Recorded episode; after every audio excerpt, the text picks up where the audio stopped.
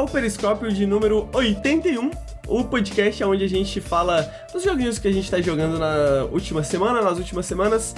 Eu estou hoje aqui com o meu amigo Ricardo Regis. E aí, Ricardo, tudo bom, meu Opa. querido? Tudo bom, amigo, melhor agora. Hoje eu queria trazer uma dúvida aqui pra você. Será que você acha que é possível? Opa, com certeza, com certeza. Queria só avisar pro pessoal que tá ouvindo que hoje é só eu e o Ricardo. A gente tem uma fotinha aqui de uma Hello Kitty murcha, um balão de Hello Kitty murcha aqui pra nos acompanhar, mas hoje é só eu e o Ricardo, então vocês vão ouvir nossa voz bastante hoje. Eu sou o seu host Henrique, do meu lado Ricardo que tem uma dúvida pra nós aqui, que ele vai trazer pra nós. Vamos Amigo, lá. veja bem. É, nos últimos meses, eu venho recebendo mensagens de fiéis de alguma igreja que se endereçam a mim no meu WhatsApp como pastor. Muitas Ah. mensagens. Ah, E eu fui bloqueando os números. Eu fui bloqueando os números, mas vem continuando. E aí eu fiquei na dúvida, se eu falar assim, as pessoas vieram até mim, né, no WhatsApp. Se eu falar assim: "Amém, irmão. Cá está meu Pix para depósito de 10% do seu salário". É golpe ou eu posso Cara, eu ser juro pra você que essa foi a primeira coisa que veio na minha cabeça enquanto você falava isso. Eu falei, pô, bloquear o número parece uma oportunidade de negócios aí, né? Parece Vou talvez. ser uma- preso, eu. eu... Você, ah, é golpe? O que, que você acha, amigo? É porque Cara. eu- as pessoas que vieram até mim, entendeu? Eu acho que, tipo assim, ó, se você talvez não tivesse falado num podcast que vai ser ouvido por milhares de pessoas, tipo assim, é golpe, eu acho que até é, tá ligado? Mas talvez ia dar alguma coisa. Se você tivesse falado nada, talvez não, mas acho que agora você já, já se caguetou não você vai pá. fazer um bagulho desse, nada a ver. É. Se aproveitar da fé das pessoas, né? Nada a Que ver, acham é. que você é um pastor, jamais, né? Não, nada a ver. Jamais. Então, pô, obrigado por tirar essa dúvida aí. Mas, pô, às vezes um trabalho investigativo vale a pena, entendeu? Porque aí já não é um golpe, aí é jornalismo, entendeu? Então, às vezes você já fala assim: opa, eu mesmo, pastor Ricardo. Não, mas você pode me lembrar qual que é a igreja mesmo? Que você. Que eu... Porque eu tenho muitas, eu tenho muitas. Eu sou pastor de muitas Cara. igrejas. Pô, puta encheção de saco, velho. Muita gente toda hora. Aí, pô, eu, eu, pô, eu não quero ser escroto com gente de Deus, tá ligado? Mas eu tive que ser, eu mandei assim, porra! Eu até postei no Twitter. Falei, porra, mas não é Jesus, não sou pastor de porra nenhuma, não. Aí, aparentemente deu um. Diminuiu. Diminuiu. Diminuiu. Caralho, pastor tá puto, hein? Pastor tá puto, hein? Seria boa a resposta. Que isso, pastor? que? Qual foi, pastor? Porra. Não, já pede uns áudios, já pede umas paradas. Pô, isso nunca aconteceu comigo, mano, mas aconteceu comigo um. Tem um cara no Strava, acho que é Strava, tá ligado? Strava? Tu que é Strava é o de agora? andar de bicicleta que eu uso. É. Tu tem Strava, amigo? Então, eu não tenho Strava, mas o que que acontece? Teve um tal de Henrique que Ah. ele cadastrou errado o Strava dele, ele cadastrou no meu e-mail. E aí, tipo assim, volta e meia, eu entro no meu e-mail e tá lá, pô, parabéns, você andou 20 quilômetros hoje. Pô, e aí a hora. galera manda comentário, tá ligado? A galera manda, pô, Henrique, é isso, moleque, boa, moleque. Eu fico assim, pô, maneiro, cara. Pedalando pra Pô, caralho, hora, pô, bacana, maneiro. bacana. Pô, valeu, galera, valeu, tamo junto, tá ligado? Pô, por dentro você já sente, assim, uma felicidade interna, É, né? pô. É isso. É, é o pastor Ricardo, né? O pastor Ricardo. Você se sente mais como pastor depois disso, Ricardo? Amigo, infelizmente não. Eu queria. Queria só viver minha vida de infiel em paz, cara. Porra, caralho. Chatice da porra, caraca. Olha lá, fala que você é da igreja dos games. Eu acho que essa é Tem uma um boa, amigo cara. meu que é falou que, que nada, nada, nada que o universo traz pra gente é por acaso, que isso pode ser um chamado de Deus à minha pessoa. Você acha, amigo? É, velho. Eu acho, cara. Acha? Eu acho. Entendi. Eu acho. Tá. Mas às vezes pode ser um chamado do diabo pra outra pessoa que tá achando que você é o pastor, tá ligado? Então, tipo assim, um equilibra o outro. Nunca dá pra saber, tá ligado? Tem que ir na confiança. Tem que ir na confiança. Bom, é... Dito isso, tem alguma mensagem aí, Ricardo, pro pessoal aí que tá aí sexta-feira à tarde, agora no nosso periscópio, sexta-feira à tarde, duas horas da tarde aqui na Twitch? Tenho. Queria dizer que hoje o Henrique vai trazer dois jogos aí, eu vou trazer dois também. Porque eu, fiquei, eu zerei o Tract Yomi, a análise já tá lá no canal do Nautilus, pra quem quiser ver. Mas eu tive jogando bastante aí o Rogue Legacy 2 também. mas eu tive que insistir muito para poder tocar no assunto Rogue Legacy, porque o Lucas não queria deixar eu falar de Rogue Legacy. o cara agora ele não tá satisfeito em mandar no Nautilus, em comandar. Agora ele quer decidir o que pode e o que não pode, o que a gente pode ou não pode falar. e, e, eu acho importante a gente trazer essas reclamações a público, porque o, o, o, conteúdo que o Nautilus produz é pro povo, não é pro Lucas. É pro povo. Então, se vocês não estão de acordo com isso, façam sua voz valer. É isso. Obrigado. Pior que é, eu, eu, eu, eu, eu, eu devo admitir que eu dei uma vetada no Rogue Legacy também. Só que aí, pô, o podcast era só eu e o Ricardo. Eu falei, ah, tá bom, tá, vamos falar do Rogue Legacy. Porque, mano, se eu não me engano, já vai ser a terceira vez que a gente fala de Rogue Legacy no Periscópio. Ô filho da puta do Lucas! Fez uns 5 vídeos de Psychonauts 2. Eu não aguentava mais. Moleque, ele fez vídeo. Aí ele falou no café. Aí depois ele fez outro vídeo. Aí depois ele fez ensaio. Porra, chato pra caralho. Chato pra caralho. Porra. Mas tá aí, hoje a gente vai falar de. O Ricardo vai falar de Rogue Legacy 2, Trek to Yomi. Eu, eu já falei de Rogue Legacy um pouco na semana passada também, mas fala, fala de novo um pouco mais essa semana também. E eu vou falar de dois jogos também, que eu não vou falar muito, porque são jogos que não, não, não, não, não caem spoilers, né? Mas Stanley Parable, Ultra Deluxe e Franken, Amigo. né? Então, é sobre isso que a gente vai Amigo. falar hoje. Diga. O que você achou da minha blusa do super-homem? Hum... hum... É... Pô, é pior que, tipo assim, você tem o, você tem o, o ombro pra isso, entendeu? Então, tipo assim... Você tem o ombro pra isso, pelo menos isso. né? Mas assim, ainda Caraca, é roupa tá do todo mundo né? falando né? que, ah não, roupa do super-homem é escroto, pô. Tá tipo, ficaria pior em mim que sou magrelo, tá ligado? Essa é a questão. Tipo assim, já. Então você já tem, você já tem um ponto aí pro seu. É meu norme, é meu norme, eu acho meu norme blusa de super-homem. É tipo, não diz nada, entendeu? Não diz nada. Porque quem usa blusa de super-homem? Qualquer pessoa usa blusa de super-homem. Qualquer pessoa pode estar usando a blusa de super-homem, né? Então, eu tive. Você... Tem uma amiga que falou que usar blusa de super-homem assim é coisa de macho que tem é, no Twitter o nick de opressor. Tipo, aquele óculos. Opressor, aquele... tá ligado? Óculos escuro espelhado, é. foto no carro, Pô, né? Cara. Aquela coisa. Olha lá, coisa, coisa de heterotop. Caraca, agora super-homem é coisa de. Então, tá bom.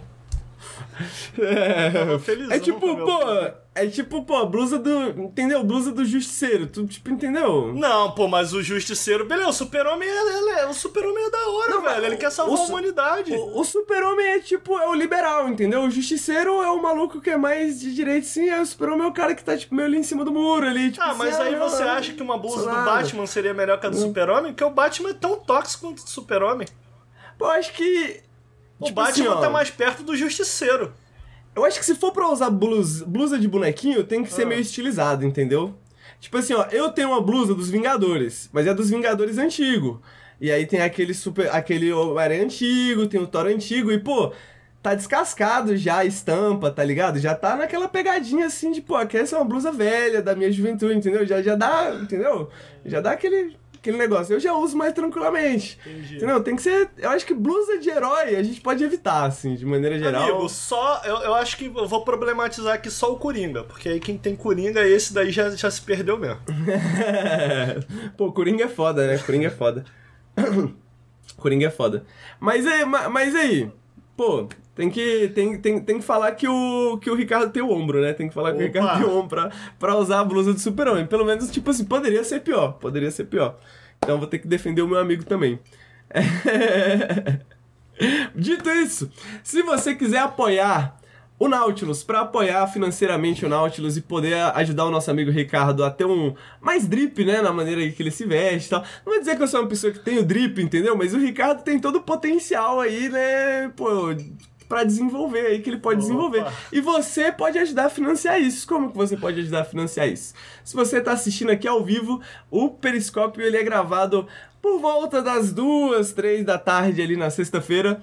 Aqui na Twitch, você pode vir aqui deixar um sub para nós, você pode vir aqui fazer uma doação no Pix para nós. Você também pode apoiar a gente no apoia.se barra Nautilus. E lá você tem acesso às recompensas é, do Apoia-se, né? Que são diferentes da recompensa do, da Twitch, mas isso pode mudar eventualmente tal, a gente vai ver isso aí. Mas tem várias maneiras que você pode apoiar a gente. Agora a gente também tem o Super Thanks no Opa. YouTube. Você pode dar uma gorjeta pra nós em um vídeo nosso que você assistiu, que você achou maneiro. Olha aí que doideira.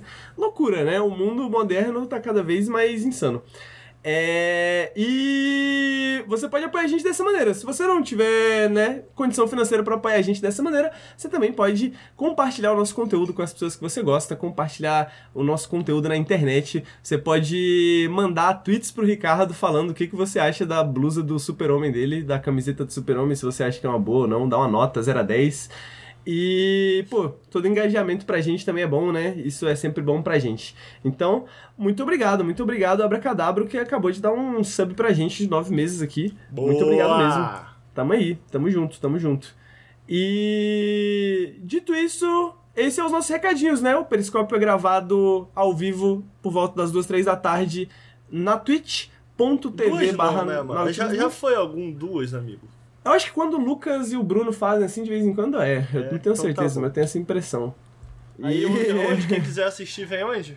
E se você. e aqui na twitch.tv barra Nautilus Link. E você também pode, se você não assistiu ao vivo, você provavelmente está ouvindo no nosso feed de podcast. Então, todos os feeds de podcast você pode procurar lá Nautilus Link, você vai encontrar também no Nautilus TV no YouTube, que é onde a gente posta os nossos podcasts, nosso canal secundário. Então, tá aí. Muitas maneiras de ouvir, muitas maneiras de apoiar e muita coisa, muita besteira que a gente pode falar aqui hoje ainda, então vamos, vamos seguir em frente. Vamos falar do, vamos falar do tão aclamado, né, que o Ricardo queria tanto. Vamos acabar logo com isso. Rogue Legacy 2. Rogue Você é Legacy breve, você é breve. Ser não, breve. fica tranquilo, fica tranquilo, amigo. Mas Rogue Legacy 2, se você quer saber mais sobre o jogo, a gente falou bastante na semana passada, saiu a versão 1.0. Agora você começou a jogar agora na versão 1.0, né, Ricardo? Você não jogou no Early Access, né? Comecei da 1.0 e eu lembro quando saiu o Rogue Legacy 1, eu fui dar uma chance e eu achei mó chato. Não gostei. Então eu não Hum, tava vai. esperando gostar desse jogo. Porque ele. ele. Eu não joguei muito um, né? Mas tipo assim, ele tem bastante. Ele é bastante semelhante ainda, apesar de ter. Aparentemente, eu não, não, não, me aprofundei muito no. Apesar de ter algumas propostas diferentes, ele tem bastante semelhança assim, na, no momento a momento, digamos assim, né? Sim. É. E cara, quando eu comecei esse jogo, ele me deu flashes do primeiro que eu não gosto. Então eu fiquei meio assim. Hum, ok, será que isso vai ser legal? Mas eu admito, Henrique, admito aqui olhando pro rosto do meu telespectador que tá olhando, me vendo aí do outro lado, tá? E bem pertinho aqui, no ouvido do ouvinte, ó, no ouvido do ouvinte, olhando no olho de quem tá assistindo, eu admito que o que me fez prosseguir é que o jogo é muito bonito. É muito bonito, o jogo é muito bonito. É muito, não é bonito, amigo? É bonito. Caraca. É bonito. É bonito. Estilo artístico bonito pra caramba. Maneiro o o 2D com 3D que eles fizeram, né? Porque o jogo é 2D, mas ele foi todo modelado no 3D e tal. Realmente, visualmente, muito caprichado, tudo muito Eles, bem eles, animadinho. consi- eles conseguiram fazer aquela pegada meio Guilty Gear, né? De fazer, tipo, um Pô, 3D cara. que, tipo, parece um 2D, né? E, tipo, realmente parece um 2D, não parece um 2D estranho, assim. Parece um 2D gostosinho, assim, né? Não, é incrível, cara. Muito da hora. Visualmente, muito da hora mesmo. Não só, tipo assim, não só agrada o olhar, como também é tudo muito legível, né? O que é importante para um jogo de ação como esse, né? Tudo muito legível. Você consegue enxergar com clareza as ações, as suas ações enquanto você está controlando o personagem, consegue enxergar com clareza é, é, de onde estão vindo os ataques, como, porquê, que inimigo tá atacando, sacou? E isso vai muito além da parte gráfica, né? Então, tipo assim, tem todo um cuidado visual, estético, que, cara, apenas aplausos. Apenas aplausos. Muito caprichado, muito caprichado mesmo. É, E aí eu fiquei, cara, isso aqui tá tão caprichado, tão caprichadinho, que eu vou, vou, vou prosseguir. E o jogo, cara, ele é um roguelike, então, obviamente, quando você morre, você basicamente perde o progresso. O Henrique não vai gostar do que eu vou falar, mas desde quando eu me importo com o que o Henrique acha ou não, ele é um roguelite, né? Então, como ele é um roguelite, quando você morre, você é, progride porque ele tem uma mecânica meio que a lá algo que talvez te lembre uh, o Darkest Dungeon, né? Que você tem meio que. Caralho, eu tô vendo a análise do Nautilus aqui, o Lucas sem barba, com uma cara de. de... na, na, entrevista com o Glauber, né? é. Onde que eu tava? Me perdi. Ele é um roguelite, na sua, em suas próprias palavras. É, e aí, cara, conforme você vai avançando e morrendo, e, cara, velho, ou. eu, sem vergonha nenhuma na cara, eu vou admitir que eu matei o primeiro boss desse jogo no level 55. Isso é tipo. Isso é tipo muita coisa. Eu morri, morri, morri, morri, morri, morri, morri. E aí, eventualmente, eu acho que eu, eu peguei mais o jeito assim do jogo e, cara, se eu não tivesse. É indiferente se eu peguei o jeito ou não, porque eu já tava num level tão alto para enfrentar o, o primeiro boss que o level recomendado é mais ou menos level 20 que era indiferente se eu fosse bom ou não. Eu já tava tão forte, tá ligado? tava dando muito dano nele e tal. E eu acho isso interessante, cara, porque é uma maneira de. Primeiro, Obviamente, você. Eu sempre sinto que estou progredindo nesse jogo, mas. O que eu acho interessante aqui é do tipo assim: tem essa coisa de ele é um jogo muito difícil, mas, cara, é, se você continuar morrendo, se você continuar perdendo, você vai poder escolher para os lados para onde você quer evoluir seu personagem e montar essa build para quebrar o jogo, para mim é algo que eu, eu gosto muito de RPG, né? Quem ouve o podcast sabe que eu curto muito esse tipo de jogo. Então, eventualmente, você tem o direito de quebrar o jogo. E ele, cara, quebra aí, tá ligado? Eu, eu é tipo adoro tipo, isso, é cara. É tipo um balanceamento dinâmico, né? Eventualmente Sim. o jogo vai ficar balanceado pro, pro nível de dificuldade para você, né? Tipo assim. Eu acho isso tá muito difícil. legal. E sabe o que é legal, cara? O que não me fez desistir, mesmo ficando na mesma área por umas 6 horas nesse jogo. Bicho, ele tem uma variedade muito enorme de classes, cara. Então, tipo assim, eu tava querendo conhecer o jogo, porque eu não joguei muito um, eu não joguei em Early Access. Então, cara, eu tava de boa. Toda vez que aparecia na árvore de habilidades que eu podia comprar uma nova classe, eu ia comprando. E aí o jogo funciona da seguinte maneira: ele tem meio que uma linhagem. Quando você morre, a ideia é que o próximo personagem que você vai controlar ele é, é, um, é, vem da mesma linhagem do último. Então, sei lá, um filho, sei lá, alguma porra. Da mesma linhagem, vocês entendem. É... E a classe desse personagem, ela é. Porra, na falta de um termo melhor eu vou usar esse, tá? Ela é randomizada, né? Então, qual o termo melhor para randomizado? Ele é entregue de maneira aleatória, escolhido de maneira aleatória, né? É, os próximos três personagens. E aí, dentro dessa pool de personagens, dentro dessa quantidade de personagens, tem essas várias classes que, cara, eu nem sei a quantidade de classe, é tanta, velho. Eu vou estar que tem umas 10, mano, tá ligado? Se pá mais. E tipo assim, todos eles é, pedem que a forma como você é, é, escolhe enfrentar esses inimigos, ó, o chat falou, são 15. Mano, isso é muita coisa, cara. é muita coisa. E aí, tipo, toda vez que eu tava começando, eu falo, nossa, eu vou testar essa classe. Agora eu vou testar essa. Ah, agora eu vou testar essa que eu gostei muito de novo. E aí, tipo assim, a maneira com que eu exploro, a maneira com que eu jogo, a maneira com que eu enfrento esses inimigos, a abordagem com que eu exploro esse cenário, ela muda de acordo com a classe que eu escolhia. E cara, isso foi tão da hora que eu não tava nem aí de ficar 8 horas no mesmo mapa, morrendo pro mesmo chefe, tá ligado?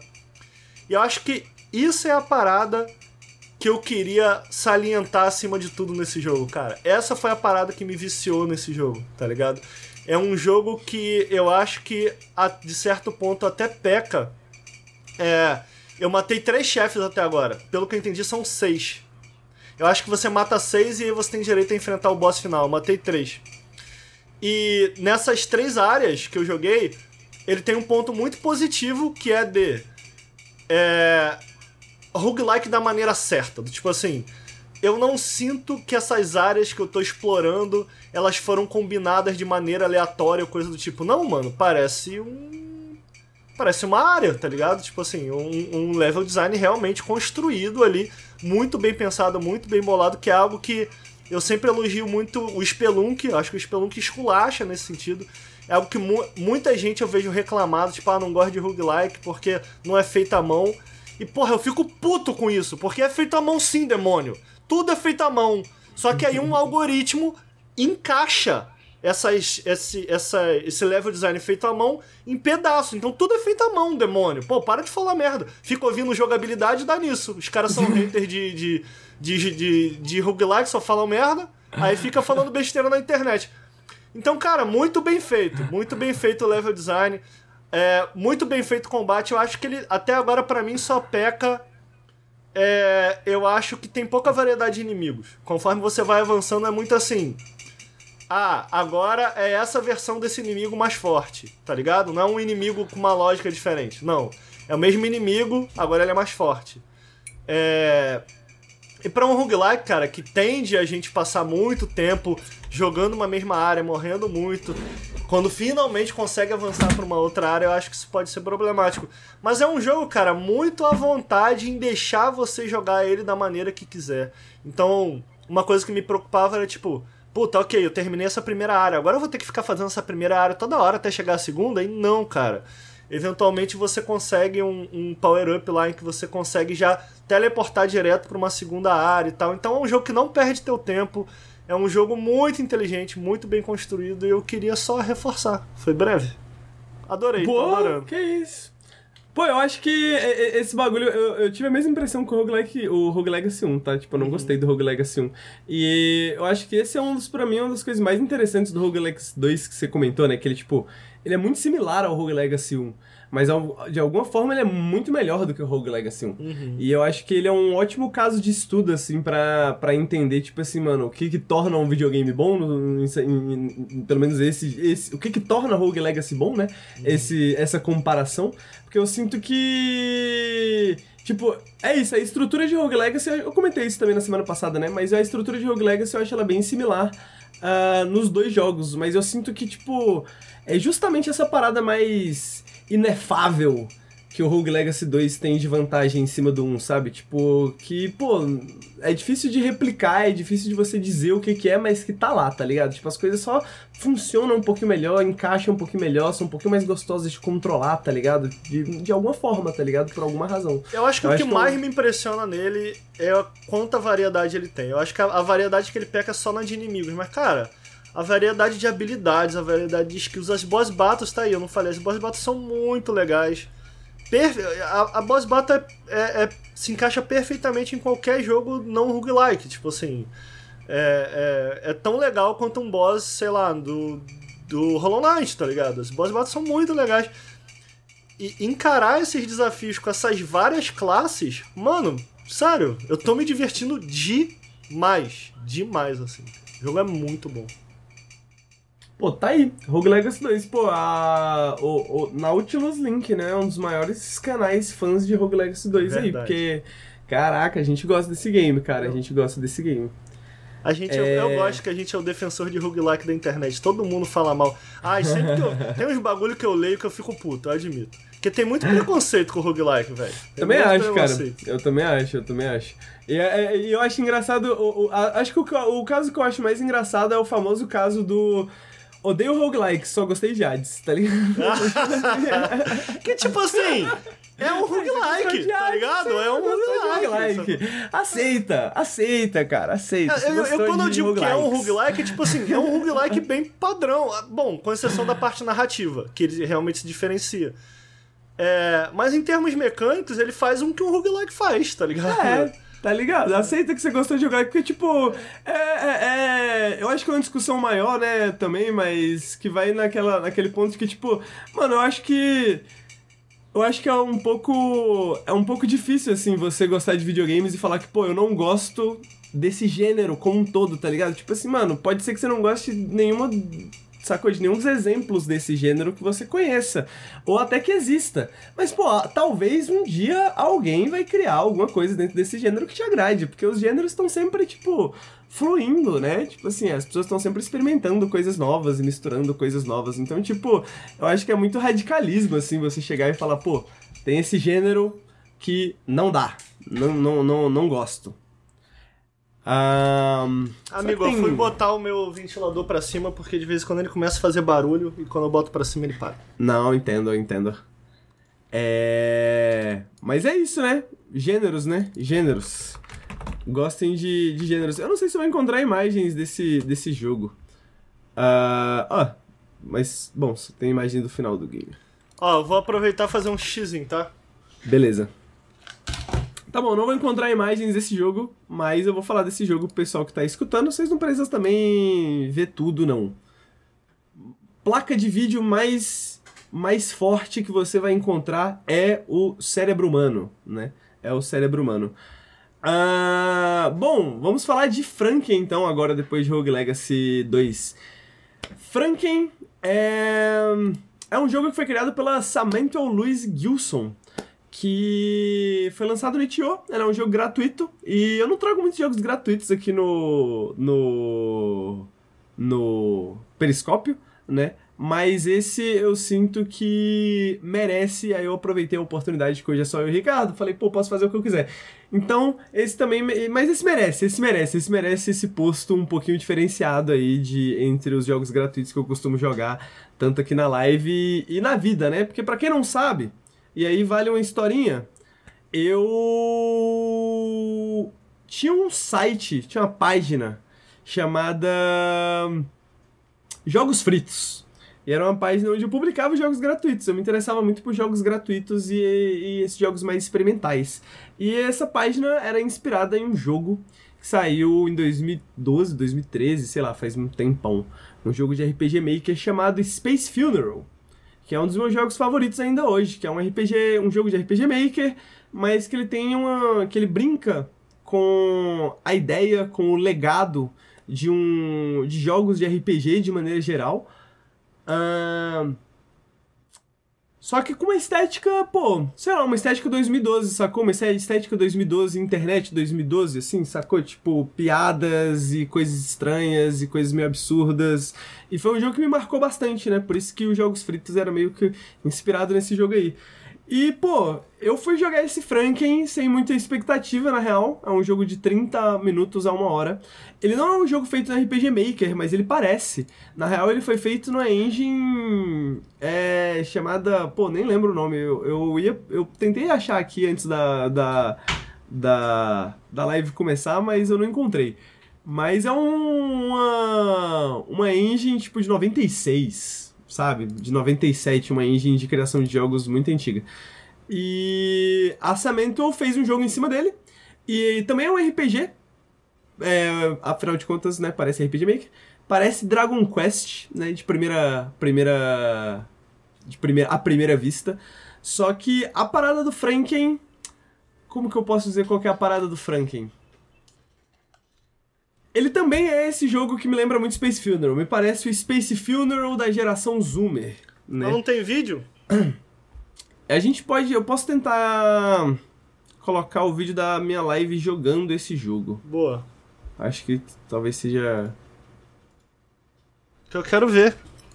É um jogo esquisito, né, Henrique? É um jogo esquisito. É um jogo esquisito. É um jogo muito. Tá aqui. Ah, peraí.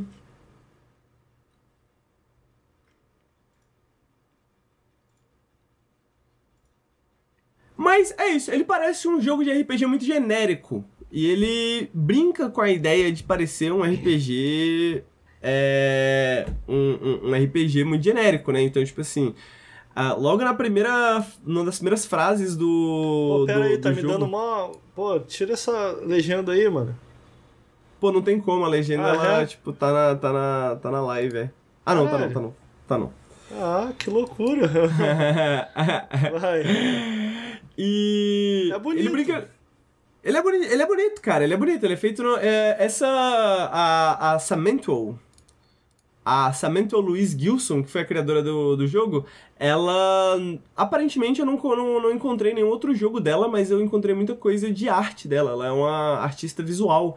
Então ela faz muita, muita coisa visual e parece que esse é um dos primeiros jogos dela, ou talvez o primeiro, que, que ela fez. E você. E, tipo assim, ele é um jogo bem linear, né? Ele é um jogo que foi feito para contar uma história.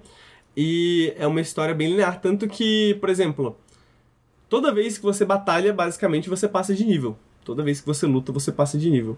Então, e aí você. E, e, todas as batalhas são meio que de nível de coração, a única coisa que você pode fazer é atacar. É o único botão que você tem é o botão de atacar. A única coisa que você pode fazer é atacar. Então você pega, tira os corações, você tira tantos corações, o inimigo tira tantos corações, então é sempre bem exato, né, digamos assim. É um RPG bem exato porque ele é um RPG bem sobre essa história que tá se seguindo, que é uma história que começa falando, pô, nesse mundo uhum. é um mundo onde monstros espreitavam pessoas para atacar elas aleatoriamente enquanto elas passavam, né? Porque justamente é um jogo que brinca com essa com essas noções, né, com essa, esses tropes. Tá, do, pera aí, mas esse jogo do saiu... JRPG. Ele saiu ou ele é tipo um ele saiu, é um jogo de uma hora, de, ah. é um ah. jogo de grátis de uma hora, né? É um jogo Entendi. gratuito de meia hora, uma hora. Mas, cara, é uma história muito maneira. É uma história muito bem feita, é uma história muito bem escrita. E eu acho que é interessante porque ele consegue. E aí, qual que eu acho que é a diferença, né? Talvez de.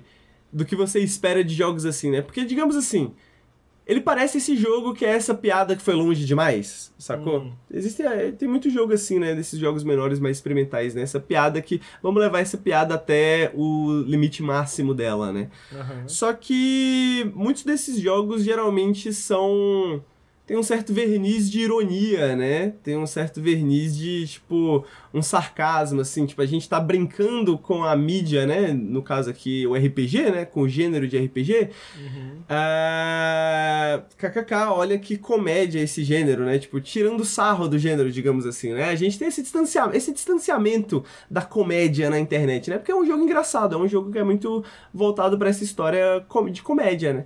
de coisas inesperadas acontecem. Só que eu acho que o, o, o que eu acho interessante do Space Funeral, e por isso que eu acho que ele talvez seja o Space Funeral da nova geração, digamos assim, é que ele carrega uma certa honestidade em relação a JRPGs, tipo assim, você consegue enxergar que essa pessoa que fez esse jogo é uma pessoa que ama JRPGs. Uhum. Tipo assim, ela tá tirando sarro de JRPGs, mas a partir de um lugar de provavelmente uma pessoa que jogou muitos RPGs, que você consegue ver os tropes de, pô, você só consegue capturar isso se você tiver jogado muitos RPGs, tá ligado? Uhum. E ao mesmo tempo ela cria um JRPG que é muito bom, tá ligado? É um JRPG que é meio absurdo, que a história vai para caminhos meio absurdos, mas ela segue mais ou menos a estrutura de um JRPG, as surpresas de um JRPG, o que você esperaria de um JRPG com alguns elementos inesperados, com alguns elementos meio de comédia, né? Com alguns elementos que você acaba sendo pego de surpresa.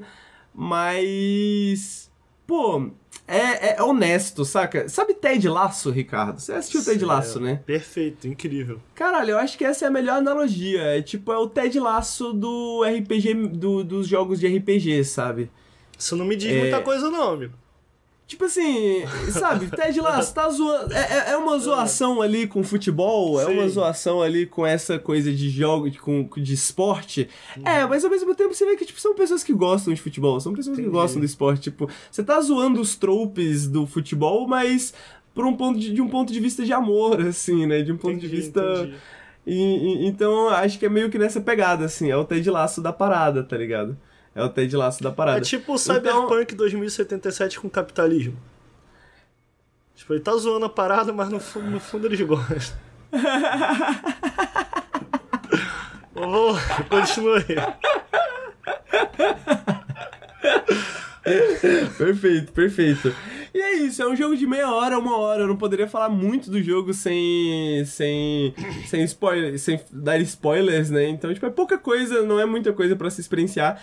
Uh, os sprites são muito bonitos, né? Os sprites são muito bonitinhos. E os sprites de batalha são, tipo, mano, absurdos, sacou? Tipo, são, tipo, bem, bem trabalhados pra caralho, assim, tipo, algo que inclusive é meio inesperado e algo que é meio zoado, inclusive durante o próprio jogo. Tem algumas piadas ao redor disso.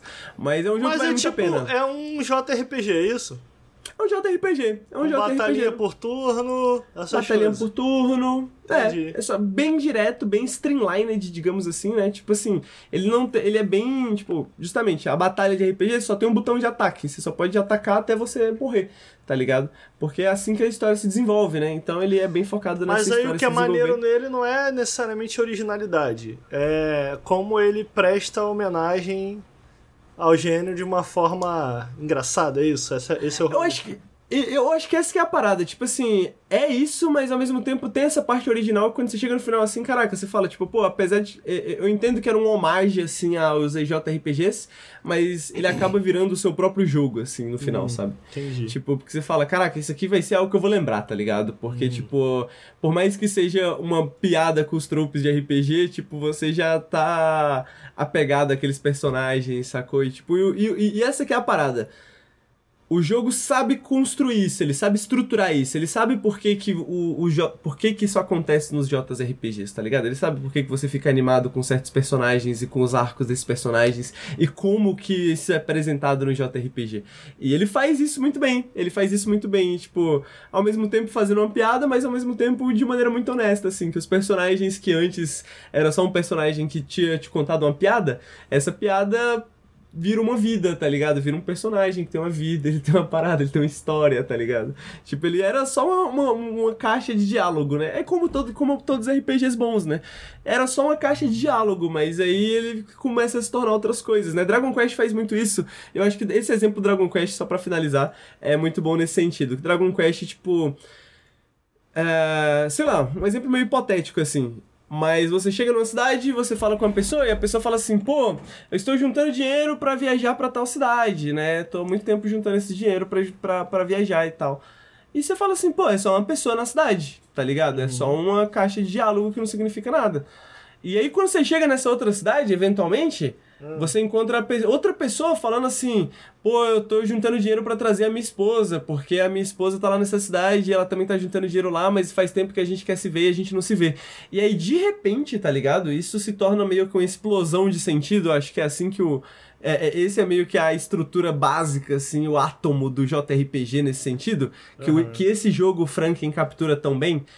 É justamente, mano, essa uma caixa de diálogo ela vira alguma coisa a mais porque você faz essas conexões, tá ligado? Tipo, pô, esse personagem ele tava aqui, mas ele também tá lá, tá ligado? E olha aqui, aqui ele fala uma parada diferente do que ele fala lá. Isso é a continuidade do RPG, tá ligado? O RPG ele não te diz, pô, isso acontece antes disso. É o JRPG, né? Porque geralmente você tá explorando uma cidade, aí você vai explorar outra, e aí você tem que meio que pressupor que o tempo passou, tá ligado? Então tem muitas dessas conexõezinhas que você tem que fazer. E o hora. captura isso muito bem. Você. Você derrota, você derrota um bicho, aí depois você vai lá trocar uma ideia com o bicho, o bicho fala assim, ah, cansei de lutar, tá ligado? Não gosto mais dessa parada não, agora eu quero, tipo, sei lá, fazer cerâmica, tá ligado? E aí você fala, caraca, olha a mudança, dele. Era, era um spritezinho de nada, mas ele já apresenta uma mudança, já apresenta um arco, assim, já apresenta uma historiazinha. É muito maneiro, muito maneiro, joga em Franken, joga em Franken. E é um jogo bem curtinho também, porque hoje, né, a gente vai falar de quatro jogos, e aí os dois jogos principais do... Esse aqui é só os aperitivos, né? Os jogos principais que a gente vai falar hoje no Periscópio é o Trek to Yomi e o Stanley Parable Ultra Deluxe. E vamos começar com o Trek to Yomi, Ricardo. Vamos lá. É... Fale pra nós. Não gostou muito, amigo? Como é que é? Saiu um vídeo seu no canal. Saiu Pelo um que eu, eu, eu, eu, eu não joguei. É, a gente. Eu, eu li o roteiro. Uhum. E eu falei assim, pô, não gostou muito, eu acho. Não, não gostei muito. É tipo assim. É um jogo que. É, eu acho. Foi um pouco difícil de falar, principalmente porque, de maneira geral, eu sinto que. É, é mais difícil traçar as críticas e fazer ser entendido, né? Comunicar bem essas críticas do que elogiar. Acho que elogiar às vezes é fácil, né? Tipo assim. Bom pra caralho. Mó da hora, galera. Pô, da hora, é bom então. Agora o ruim tipo, por quê? Por quê? Pô, me, me- conte-me mais. De- deixa bem claro o que, que é o ruim, tá ligado? É, e foi um jogo difícil pra mim também, porque, cara, é, eu tive jogando Track to Yomi e eu inclusive cito na análise que o jogo dura entre 5 e 8 horas, mas pra mim, pessoalmente, eu zerei esse jogo com 12. É. Porque. Primeiro porque eu tava gravando, né? Tem isso, 12 horas que eu tava gravando, então muitas horas- muitos momentos, como vocês podem ver aí no vídeo que tá na tela pra quem tá assistindo aqui ao vivo, era eu andando, então eu voltava no cenário e gravava uma footage com o bonequinho andando só pra ficar bonito pro vídeo, tá ligado? Então tem isso. Mas tem também o fato que eu decidi jogar o jogo no mais difícil, ele é um jogo bem difícil. Tipo, com um ataque muitas vezes você morre, saca? É, o último chefe, que é um inimigo que, pô, tu já tá bem forte. Cara, ele tem uns combos que ele te mata em um combo. Tipo, tu, tu errou o botão de defesa, morreu, saca? É... E durante esse tempo, cara, que eu fiquei jogando o jogo, eu em, em, que eu tava tentando matutar o que, que eu tava gostando, o que, que eu não tava gostando. É, geralmente eu não zero o jogo e escrevo, eu vou escrevendo enquanto eu jogo. Esse é o seu processo também, ou o Henrique? Não... Hum, não exatamente, eu geralmente é. faço só anotações enquanto eu jogo. Não, é, sim, então, mas aí às vezes são uns blocão de anotação, né? Às vezes, tipo, ah, tá, não, tá, não, não, não, Geralmente o meu é tipo é? uma frase assim ah, no máximo assim. Combate bacana, falar disso, procurar ah. tal coisa. Não, tipo, às vezes eu escrevo listinha. um parágrafo assim, porque eu Pode crer. Tipo, eu decidi alguma coisa, puta, bota um parágrafo pra fora. Mas de maneira O que eu geral, geralmente eu escrevo é piada. Se vê alguma piada na mente, aí eu escrevo a piada inteira. Entendi, aí, que eu, porque eu fico, tipo, porque, porque a piada, se eu não escrever na hora, vai ficar sem graça depois, tá ligado? Uhum. E aí. Ou então alguma frase meio de efeito, assim, sabe? Uhum, uhum. Tipo assim, pô, aquela frase de efeito bacana para começar o texto, essa que vai ficar boa. E aí, cara, é curioso, porque eu escrevia. Cara, traçando muito das críticas para eu lembrar, cara, tem que criticar isso, tem que criticar isso, tem que criticar isso. Mas quando eu dava play e jogava, cara, eu tava me divertindo, tá ligado? É, e eu tentei deixar isso claro na análise, principalmente deixando bem claro, cara, eu gosto muito de coisa de samurai, velho. Sacou? Uhum. Eu acho muito maneiro. E eu gosto. Eu já citei isso algumas vezes aqui no podcast. Eu acho que o poder estético das coisas ele é importante. Tipo assim, o jogo do Batman só é tão bom porque é o Batman.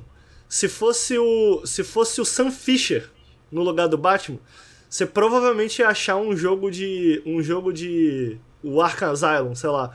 Um jogo de stealth meio pobre. Mas não, como é o Batman, tipo assim.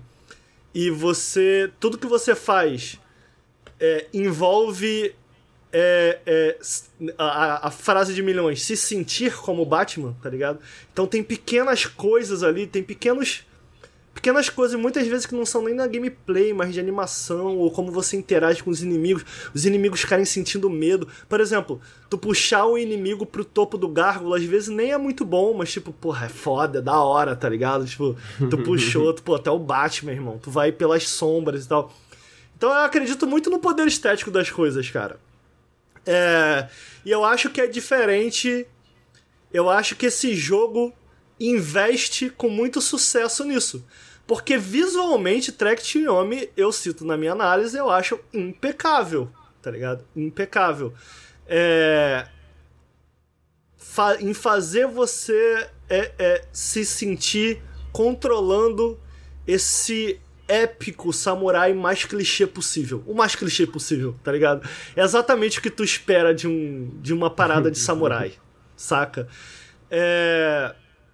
O problema que eu, que eu tenho com isso, cara, é que enquanto que na parte estética eles entendem muito bem é, é, o que faz de uma obra nesse estilo que, que decide, que decide é, é, é investir nesse gênero tão legal, ele não tem a menor ideia de como. Tipo assim, ele sabe muito bem apetecer os seus olhos, mas muito pouco as suas mãos, tá ligado?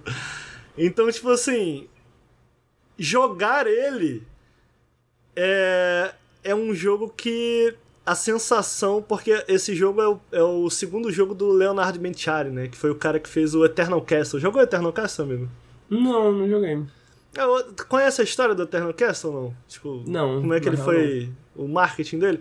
O maluco, basicamente, ele fez um cinematic platformer bem padrãozão, e quando ele mandou o pitch, assim, pra galera, ele falou que ele basicamente encontrou é, um disquete na casa dele de um jogo, de um protótipo de um hum. jogo que nunca foi lançado e ele decidiu remasterizar. Tanto que o nome do jogo é, é The Last Ca Castle, eu até esqueci o nome do jogo, The Last Castle. O que eu falei agora? Pera aí. Eternal Castle? Eternal Castle. É The Eternal Caster Remastered é o nome do jogo. Só que, tipo assim, isso é uma história inventada. Ele não é um jogo que foi. Não é nada disso. Ele só. Caralho! Tá ligado? E aí muita gente falou do jogo dessa maneira e tal. Tipo, ah, é um. É um, é um remaster, mas não, tem uma história antes de entrar no jogo, tá ligado? Pô, é inteligente. É interessantíssimo, isso, cara. Eu adorei o jogo, mano. É... Caraca.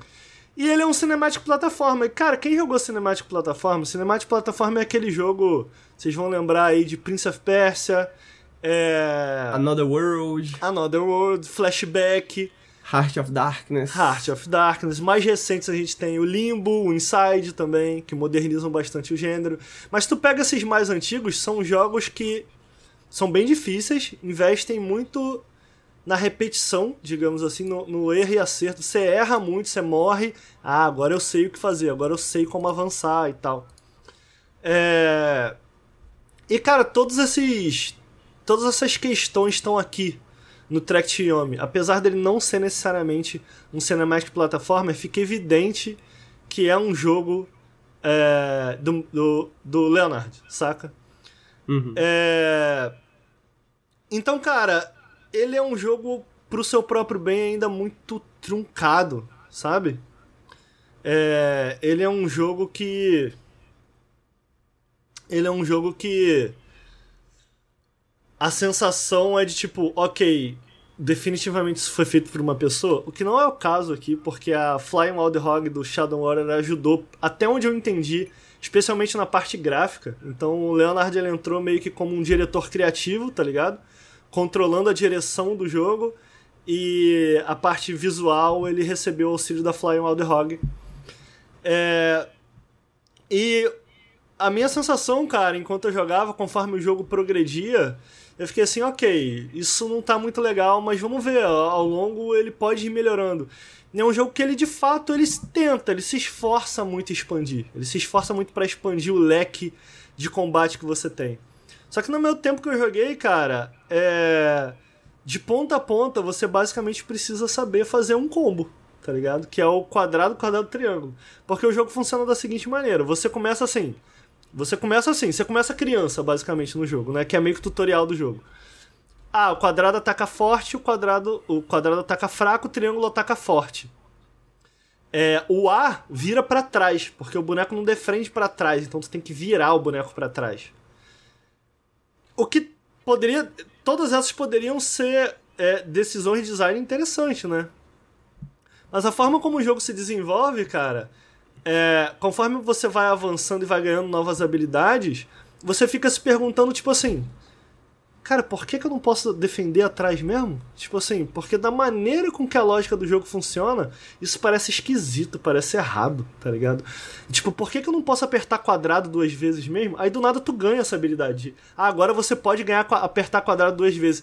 E a sensação é meio de tipo assim, cara, eu não tô me sentindo mais forte porque agora eu posso apertar quadrado duas vezes. Eu tô sentindo que o jogo estava até então desnecessariamente truncado e eu era muito, muito fraco. Eu não tô me sentindo esse uhum. samurai super poderoso porque agora eu posso apertar quadrado duas vezes. Então, tipo assim, isso não devia ser um power-up. Faz sentido, tá ligado?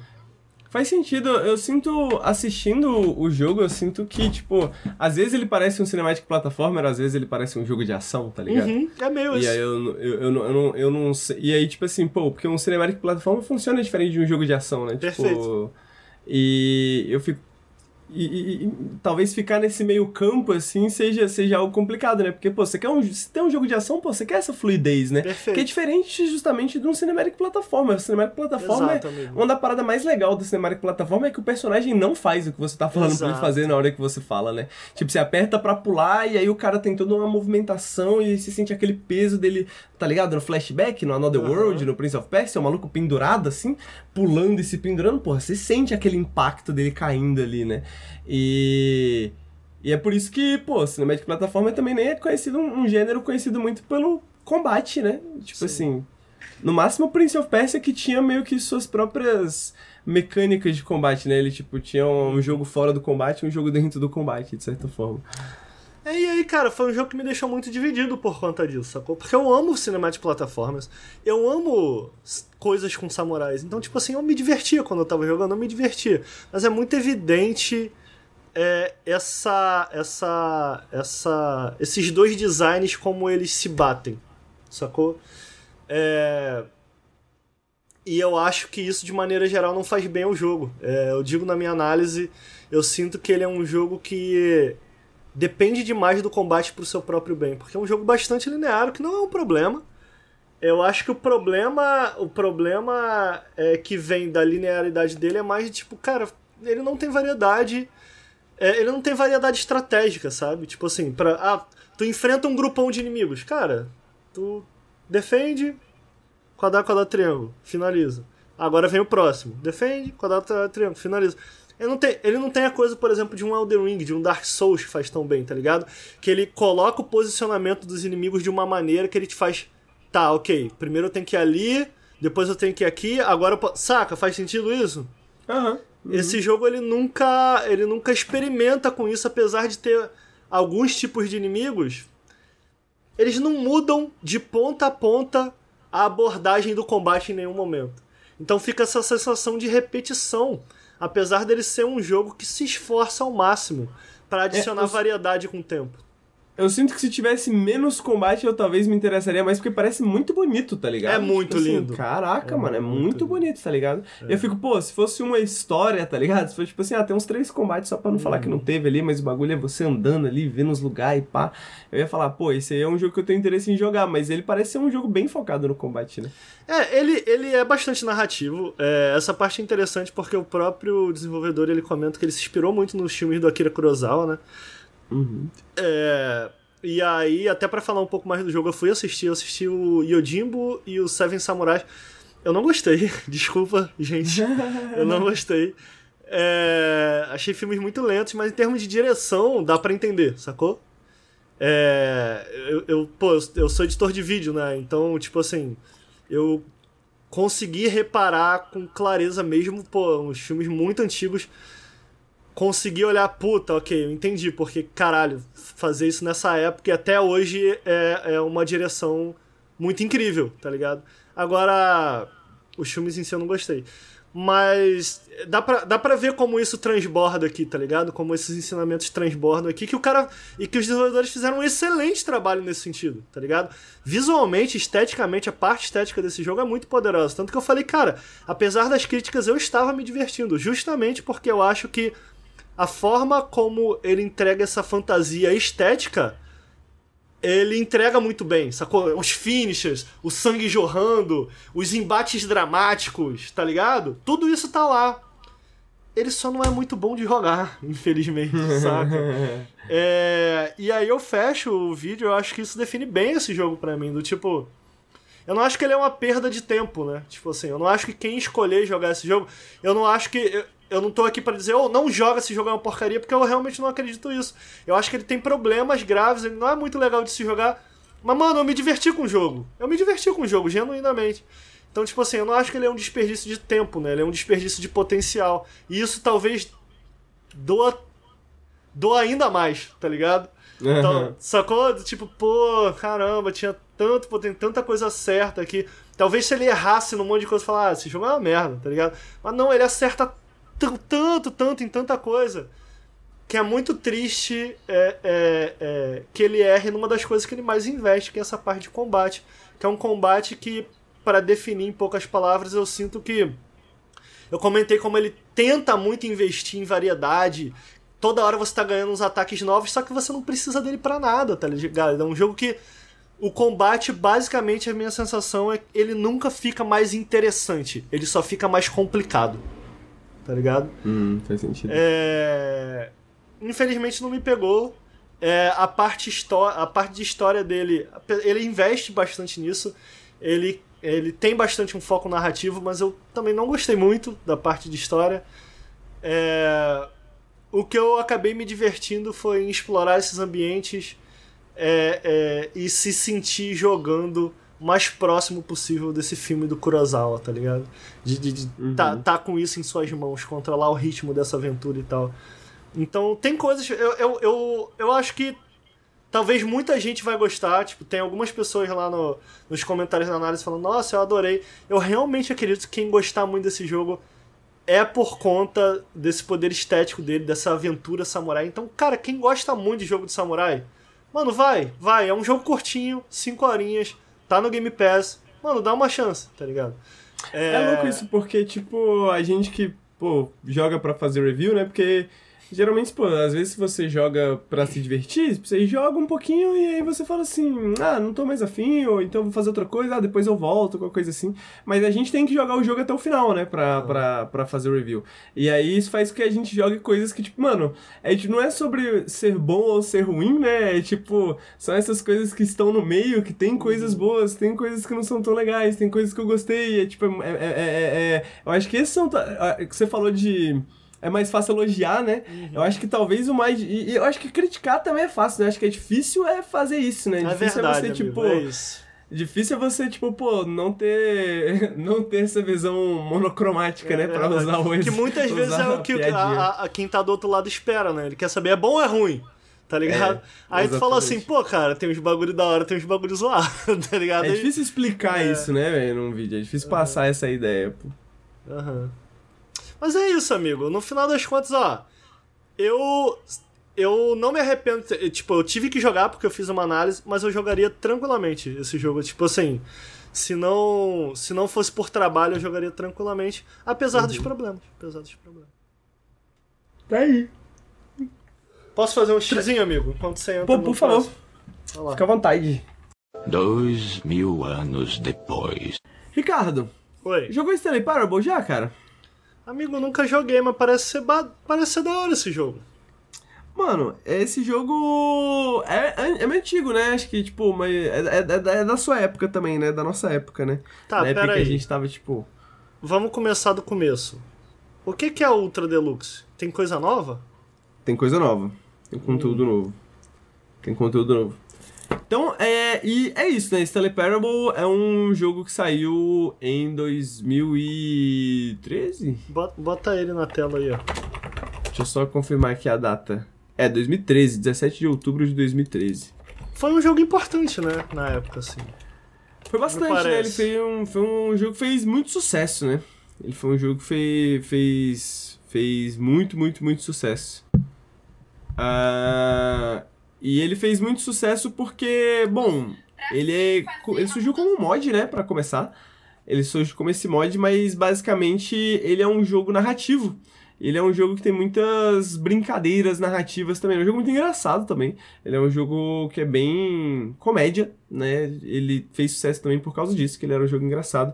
E era uma época que, pô, era época de Orange Box, né? Era uma época que a galera tava, tipo, ali, começando a brincar ali com o Steam. É, o Steam crescendo pra caramba, né? E os jogos feitos na Source, né? Inclusive o Ultra Deluxe também, aparentemente, é, é- ainda é feito na Source. Os jogos feitos na Source estavam, né? Garry's Mod, né? Tinha toda aquela coisa. O Stanley Parable, ele utilizou essa, essa, esse, esse esqueleto do, do, do Source, né? Dos jogos do Source. E era interessante até porque eu acho que isso faz parte do, do, do, do, do que Stanley Parable é também. Era aquela estética que a gente tava meio que acostumado, tá ligado? Era uma estética que a gente já tava um pouco acostumado ali pra fazer um jogo bem focado na narrativa e bem focado no- bem bem fo- bom, bem focado na narrativa. Basicamente você começa como Stanley, você tá nesse escritório, você tá trabalhando nesse escritório e você tem um narrador que vai narrando mais ou menos onde você tá. Ah, esse é o Stanley, o Stanley tá no escritório e tal, pá. E aí, e- aí ele fala, pô, e aí o Stanley sai da sala. E aí você sai da sala, não tem mais nada pra fazer, você sai da sala. E aí ele, pá, o Stanley continuou andando pela, pelo escritório, não sei o que e tal. Até que o primeiro momento do jogo mesmo, né, que Stanley Parable acho que mostra a para que que ele veio, você encontra duas portas. É simplesmente uma sala com duas portas. E aí o narrador fala: quando chegou na sala com duas portas, Stanley pegou a porta da esquerda. Só que, tipo assim, tem duas portas, tá ligado? E aí você pode escolher, né? Basicamente, o que, que você faria. O que, que você faria nessa situação, Ricardo? Eu Primeira vez que você encontra na essa esquerda, situação.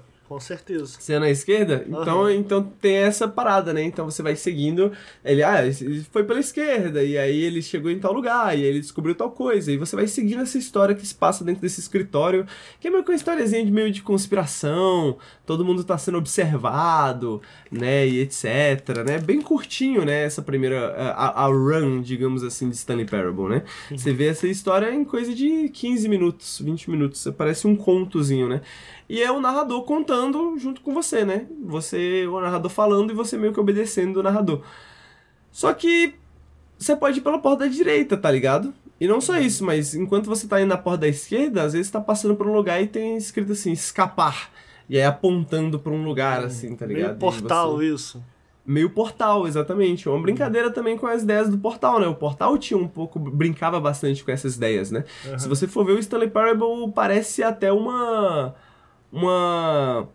um jogo feito especificamente focado na GLaDOS. Foda-se os puzzles, tá ligado? Vamos falar só sobre a GLaDOS e sobre essa narração e a GLaDOS falando o que, que você vai fazer. Porque a GLaDOS é justamente essa narradora narradora que você desconfia dela, né?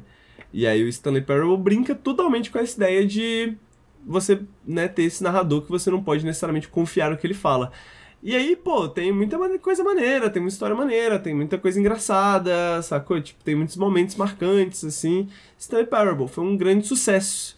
Fez dinheiro pra caramba para os seus criadores, seus criadores Dave Redden e o William Pug. que mais eles fizeram?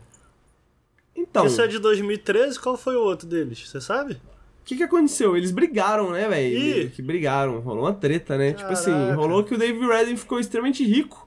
É William mesmo? Pug. É, ele ficou muito rico, mano. Muito Você tipo, acha que se, época se, que... se o Nautilus é vendido pra Globo, a gente ia brigar? Se o Nautilus é vendido pra Globo. É, Pô, não sei. Aí a gente Será vai a gente ficar rico. Um Será que a gente ia brigar? Tipo. Será que a gente conseguiu um bom negócio? Ou será sim, que a Globo sim. enrolou nós? Não, ganhamos dinheiro pra caralho. Ricão. Deixa Pô, brigar. eu acho que não briga, velho. Eu acho que eles é fizeram mesmo? muito dinheiro, velho. Muito dinheiro, muito ah. dinheiro com Stanley Parable. Porque, tipo, o Stanley Parable saiu naquela época que não tinha assim, muitos jogos indies na Steam, tá ligado? Uhum. Então era aquela época que você tinha um jogo indie de sucesso, todo mundo comprava, porque, tipo, não tinha muitas opções, tá ligado? Uhum. Então, é mano, ele vendeu ele, né, muito. cara? Joguinho... É, essa nova versão ainda é Source? Ainda é Source, tá mais bonito, a, né? A, tá Source, a, a Source rende, né, cara? Aparentemente, foi, o que, né, foi, o que o, foi o que o Vírgula Leal, desenvolvedor de jogos, que inclusive tem jogos na Steam, me disse. Ah, então... o Rony Pedra falou que é Unity, você tá falando merda. É Unity? Ah, então tá aí, ó. O Vírgula Leal falou merda. É. Vírgula Leal falou Porra, merda. Vírgula Pô, Leal. O cara é desenvolvedor de jogo aí e. é foda. Você tinha um trabalho. É complicado. É complicado mesmo. Eles refizeram tudo em Unity, tá aí então. Ah, da tá hora. Aí. Boa, Rony. Então Obrigado é um remake. Não, rema remaster? Aí não sei. Agora eu tô então, confuso. É complexo, né? É complexo. Hum. Porque, tipo assim, ó, o que que acontece, Ricardo? Ele é um jogo que, tipo assim, ele brinca com a ideia de ser um jogo também, né? E tal. E aí uhum. eu fui jogar e ele te pergunta: você já jogou Stanley Parable? Eu falei que sim, eu não sei o que que significa.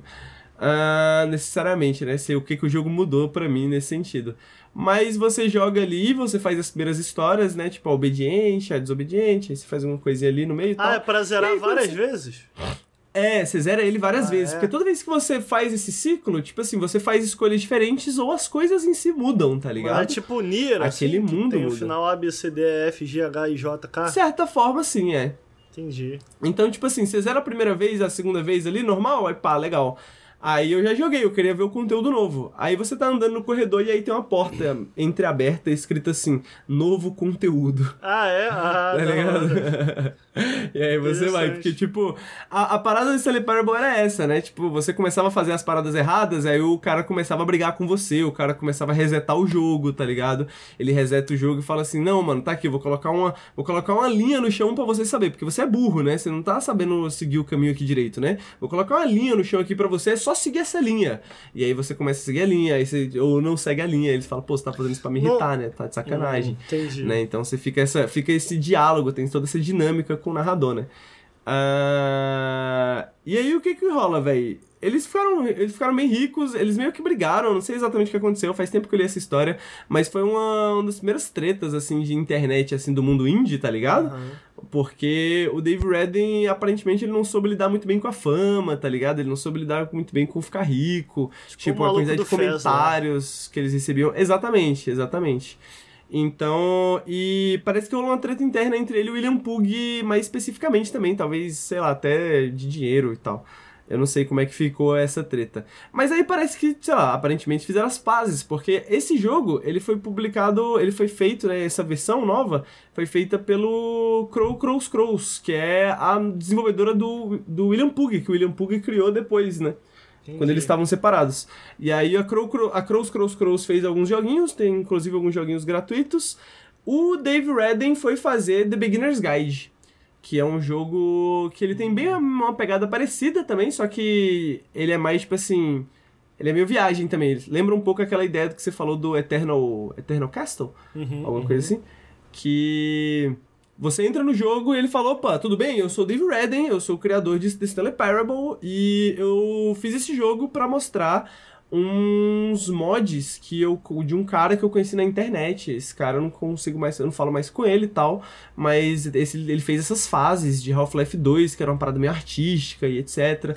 E eu queria mostrar pra vocês. Aham. E aí é meio que você jogando essas fases enquanto ele vai falando sobre esse processo criativo, tá ligado? Hum. Esse processo criativo de, tipo, e dessa relação que ele tinha com esse amigo. E aí, até onde eu entendo, esse amigo não existe de verdade. É um pouco mais, na verdade, sobre o Dave Redden e o seu próprio processo criativo, tá ligado? Isso que é uma parada muito interessante do Stanley Parable e do Beginner's Guide, né, que vem depois.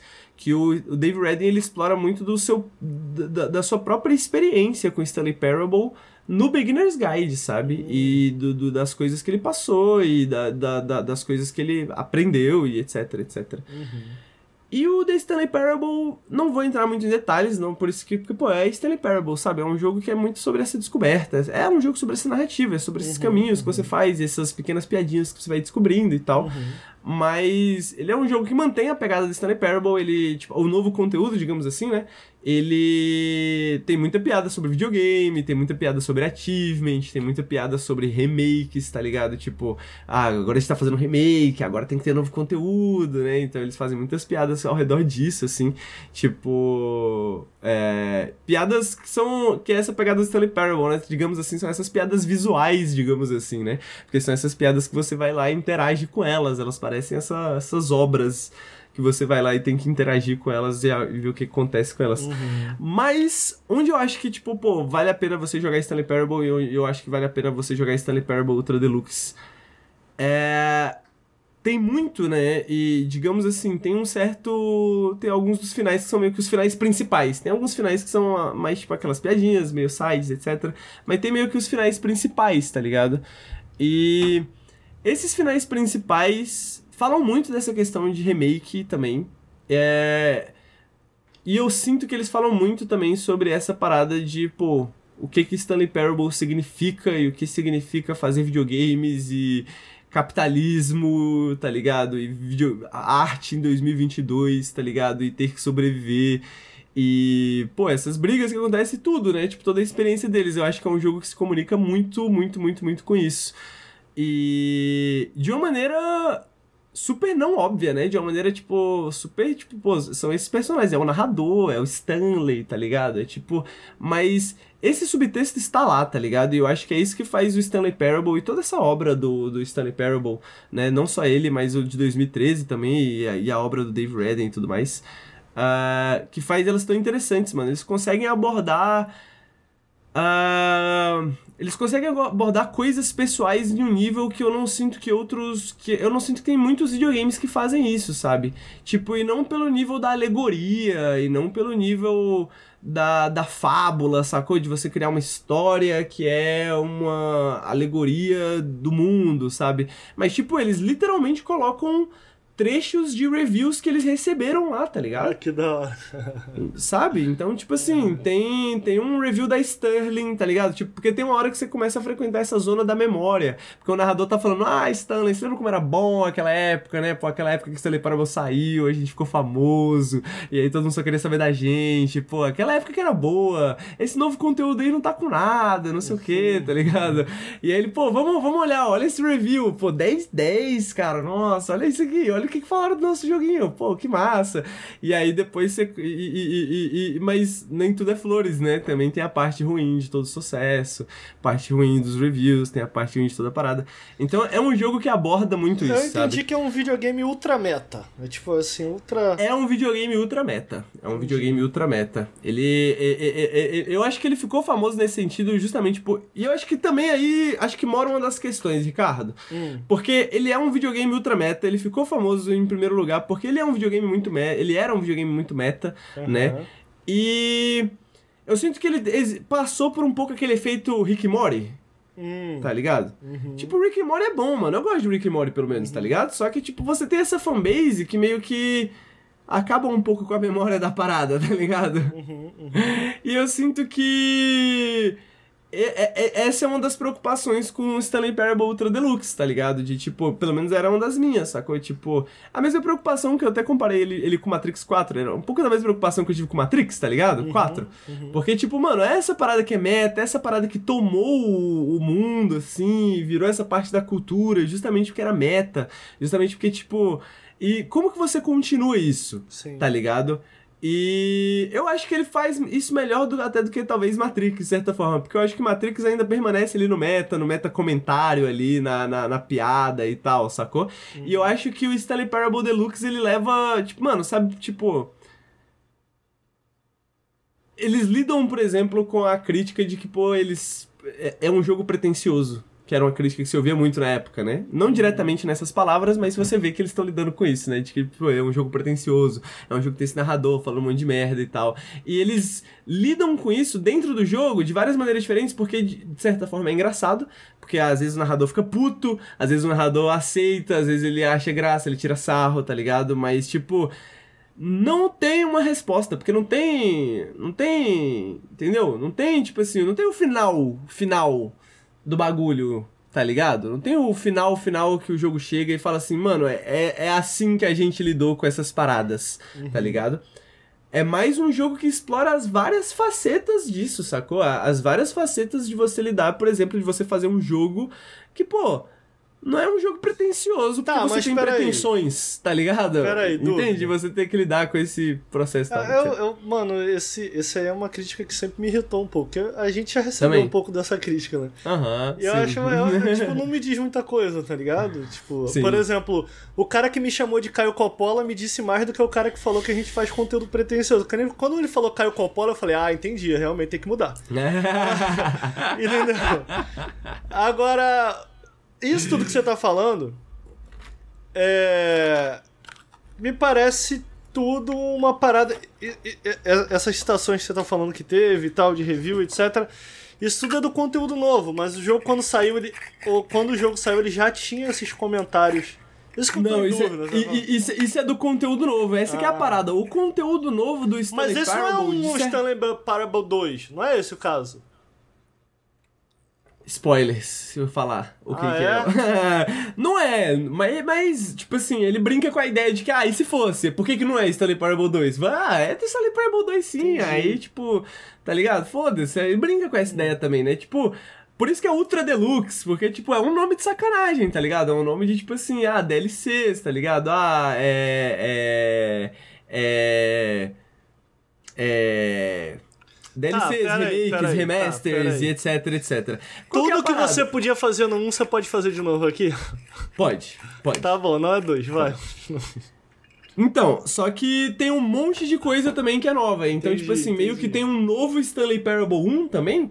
Porque tudo que você pode fazer no 1, você ainda pode fazer no 2, só que com diferenças também, tá ligado? Entendi. Tipo, porque isso é uma pergunta que o, o jogo faz uma hora. O jogo fala assim, ah, por que que não é? E, Tipo assim, ah, não, e se, e se, se tiver o jogo inteiro, então as pessoas vão falar que é Stanley Parable 2? E, se foi, então? Então tá bom, tá aqui, agora é novo, agora é Stanley Parable 2. Ele brinca com essas paradas, tá ligado? Então, tipo... Não, é, não tem uma resposta fácil, porque, tipo, o jogo não te dá uma resposta, sei lá o que que é. Tipo, tem mais horas de conteúdo do que o 1, se você for parar pra ver, tá ligado? Uhum. É, eu acho, pelo menos, supo- eu- é, vendo por cima, assim. Uhum. É, mas eu acho que isso não importa. Eu acho que o que importa é que, tipo. A maneira que eles acharam de fazer essa. esse DLC, esse remake, esse remaster, seja lá o que seja. A maneira que eles encontraram de fazer isso foi fazer com que Stanley Parable Ultra Deluxe fosse também uma reflexão sobre o próprio Stanley Parable, tá ligado? Aham, que de certa forma serve também como uma reflexão da época, uma reflexão do, do, do, do tempo, né? Onde Stanley Parable foi lançado e de como as coisas funcionavam. Porque é uma parada que, mano, honestamente, eu estava lá E, porra, é, parece. Eu, eu não achava que. Eu, pô, na minha época, quando tava, quando eu tava, quando eu tava em 2013, eu falava assim, pô, o videogame vai ser mais ou menos isso por muito tempo ainda. Pô, já mudou tudo, tá ligado? Já vi, já é outra fita, já, tipo, já nem reconheço mais os bagulhos direito nesse sentido, sacou? Tipo, se você for parar pra comparar. Porque quando você tá vivendo a parada, você meio que não percebe. E é- isso é uma parada que ele fala muito também, né? Quando você tá vivendo a parada, você meio que não percebe, né? Mas quando você para pra olhar assim, Stanley Parable te dá essa janela pra 2013, você fala assim, caralho, mano, é doideira, né? Era diferente mesmo. E agora é outra fita, né? Agora é outra parada, agora é outra vida. Interessante. Então, eu acho que essa é uma parada que eu acho muito interessante do Stanley Parable, e, é, de maneira geral, e do trabalho do Dave Redden, etc. Eles têm um trabalho que é muito cerebral. Né? Isso eu não vou dizer que é pretencioso, porque eu não gosto de novo dessa, dessa palavra, né? E eu acho que cerebral não é uma crítica, é só um statement, né? Uma afirmação. É um trabalho que é cerebral. Realmente é tipo, mano, é basicamente um texto, é tipo, é quase um ensaio, tá ligado? Aham. É quase um ensaio. É engraçado, como um ensaio pode ser engraçado, porque o ensaio é livre, né? Digamos assim. Tipo, o Beginner's Guide, ele é quase um ensaio, tá ligado? Ele, de certa forma, é um jogo de crítico de videogame. E por isso que eu gosto tanto desse tipo de jogo. De certa forma, sim. O Beginner's Guide, eu acho que ele fala até isso, né? Ah, quando esse jogo sair aqui, os críticos vão adorar, porque vai ter um monte de coisa pra falar dele e tal. Vai ter um monte de coisa pra analisar, né? Porque o, o Beginner's Guide, enfim, fala muito sobre crítica. E, e, e, de fato, pô, realmente é um jogo pra você analisar, é um jogo pra você pensar, é um jogo pra você ler, digamos assim, né? E, e, caraca, o que, que ele quer dizer com isso aqui, né? Qual é a ideia? Porque tem argumentos ali também, sabe? E- e não só argumentos, argumentos com, assim como no ensaio, né? Assim como no ensaio que a gente faz, nem todos os nossos argumentos são baseados, digamos assim, em ciência. Alguns dos nossos argumentos são estéticos, né? Alguns dos argumentos são, tipo, sensoriais, né? São, tipo, pô, aquelas sensações que o jogo te produz pra te tentar produzir uma certa ideia, pra te tentar produzir uma certa mensagem, digamos assim. Então, eu acho que ele é um jogo cerebral, é, você tem que estar afim, né, de, de, de, de entrar nessa vibe. Ah, tanto que eu demorei uma semaninha, duas, assim, porque eu falei, pô, Stanley Parable legal, mas será que eu tô afim de novo de passar por isso? Mas, cara, é muito bem escrito, é muito bem pensado, as piadas são muito boas, o jogo te carrega, tá ligado? É, o único Quantas problema horas? é que... Quantas horas pra fazer tudo, assim? Mais Pra fazer tudo, sem ter jogado o primeiro. Uhum, sem ter jogado o primeiro, pô, vai dar umas oito, hein? Vai dar umas oito. entendi. Eu acho que Da deve dar umas oito. oito Da pra hora, engraçado, a visão que eu tinha não tendo, né, não tendo jogado era tipo é uma é o mesmo jogo com eu tinha entendido por alguma razão eu tinha entendido que tinha adições. É, mas é tipo é o mesmo jogo mais bonito. Era o que eu tinha entendido. Não, né? Não, não é, não é. Bem longe disso, na verdade, bem longe disso, na verdade. Porque é isso, ele tem um ele tem mais coisa do que o primeiro, se você for parar pra ver, sabe? E, tipo, ele tem o primeiro inteiro dentro dele também, né? Então, é porque eu não, quero dar muitos spoilers, mas tipo assim, ó, por exemplo, chega um certo momento que surge um certo objeto. E aí você pode fazer todo o primeiro jogo de novo com esse certo objeto. E aí tudo muda, tá ligado? É as mesmas coisas que estão acontecendo, mas o diálogo, toda a narração muda. Porque agora você tem esse objeto, tá ligado? E aí o narrador comenta desse objeto que você tá com ele. E aí, tipo. E isso vai pra vários lugares diferentes. Só, e, e, tipo, isso é uma história. E é uma história legal de você ver. Só que ao mesmo tempo isso é uma grande piada extremamente elaborada ao mesmo tempo, tá ligado? Então, tipo assim, é legal você. Por isso que é, é- é meio complicado você nunca tendo jogado, né? Por isso que vai demorar umas 8 horas. Porque primeiro você vai jogar, aí você vai ter essa experiência de Stanley Parable que já, não é, já é uma experiência meio desconexa. Já é uma experiência meio desconjuntada, tá ligado? E aí depois você Tem que vai... digerir, é isso que você tá querendo dizer? Que tipo assim, eu vou ter que digerir o um ainda, o um, digamos assim, né? É, não começar. necessariamente digerir, mas é isso. Pra você entender o novo conteúdo, você vai pelo menos, tipo, você vai ter que explorar o primeiro. Porque, tipo, você pode só fechar o primeiro duas vezes e, e seguir pro conteúdo novo. Mas você só vai pegar melhor os- o conteúdo novo se você realmente explorar o primeiro, tá ligado? Se você realmente for atrás da- da- das paradas, realmente for atrás, tipo, de como nós fizemos em 2013, digamos assim, né? Como as pessoas fizeram antes quando o jogo saiu pela primeira vez. Então, tipo, é foda, são muitas, são muitas camadas de piada, são muitas camadas de metalinguagem, tá ligado? São muitas camadas de muita coisa. Então é um jogo que requer um pouco dessa, desse comprometimento, digamos assim, né? De, tipo assim, pô, tô afim de me mergulhar nisso. Mas é, a, a piscina, a, a piscina tá boa, a água tá boa, tá ligado? A água tá boa. É, então vale a pena, vale a pena, vale a pena mergulhar nisso, assim, porque, mano, é, é algo que não, não tem muitos iguais no videogame, simplesmente assim, ó. Não, não existe nada. não existe nada muito similar com Stanley Parable ainda hoje, mesmo o jogo tendo saído em 2013, assim, tipo, a gente tem alguns jogos, muitos jogos que brincam com metalinguagem, né, tipo There Is No Game e, e outros jogos, assim, que eu gosto muito também, particularmente, mas o Stanley Parable, principalmente com essa versão Ultra Deluxe, que eu achei que podia ser só uma coisa mais, tipo, secundária, ele se tornou, pô, uma das obras mais importantes de videogame para mim, assim, de verdade, assim, de, tipo, no sentido de, pô, videogame arte, tá ligado? Não, não, não só no sentido de, tipo, de fazer a piada, mas no sentido de, pô, um videogame que sabe o que tem uma grande noção do que que é para do que que tá fazendo e uhum. do que, que sabe e tem uma grande liberdade também nesse sentido porque eu não consigo imaginar um. Porque não teria como, né? Até porque ele fala sobre essas coisas de, pô, você obter sucesso dentro da indústria de videogame. E você não tem como surgir um jogo novo de um criador novo que fala sobre isso, né? Porque eles realmente passaram por isso, tá ligado? Eles realmente tiveram essa experiência. Eles realmente viveram essa parada e. E, e, e essa experiência pessoal deles é meio que. Impossível de você encontrar alguma coisa no videogame que seja tão pessoal assim, tá ligado? É isso. Interessante, é isso. bem interessante. Fiquei com vontade de jogar, sinceramente. É isso. É, pô, joga em Stanley Parable, joga em Stanley Parable. Stanley Parable é, é, é fantástico. É Boa. É fantástico.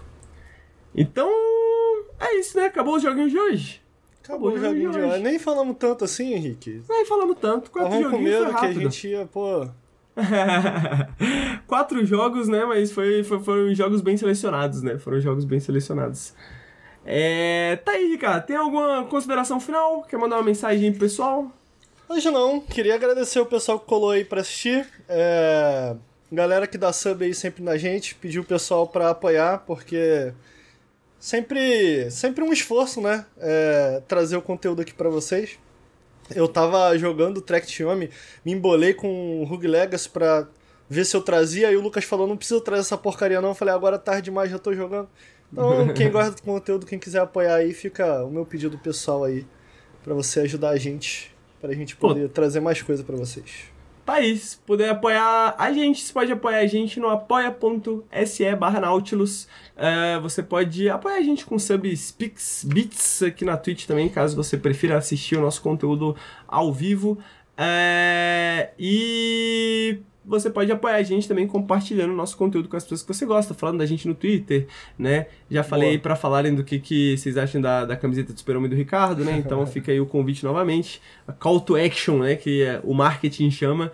E é isso, o Periscópio de número 81 fica por aqui. Queria agradecer o pessoal que está aqui no chat, o pessoal que está ouvindo no feed. O Periscópio é gravado às tardes, na sexta-feira, por volta das duas, três da tarde, uh, aqui na Twitch ao vivo. Você também pode escutar, caso você tenha perdido partes disso, editadinho lá no nosso feed de podcasts que você encontra no Spotify, no Google Podcast, só procurar lá Nautilus Link. E queria agradecer a você, Ricardo. Muito obrigado por, pô, sempre bom trocar uma ideia terça-feira, sexta-feira à tarde. Ainda mais falando de videogames, ainda mais com a rapaziada aqui do chat. Amigo, coisa boa, sempre um prazer. Vou fazer o convite porque eu sempre faço isso no podcast dos outros e eu não faço no meu. É, me segue lá no Twitter e no Instagram, Ricardo Nautis. Olá. Porque aí eu posso ganhar dinheiro. Pô, me segue lá no Twitter também, não Instagram não me segue não, mas me segue lá no Twitter também, tá? Ernick, TXT, tá aí, Pô, é isso. Valeu, rapaziada. Valeu, gente. Muito obrigado.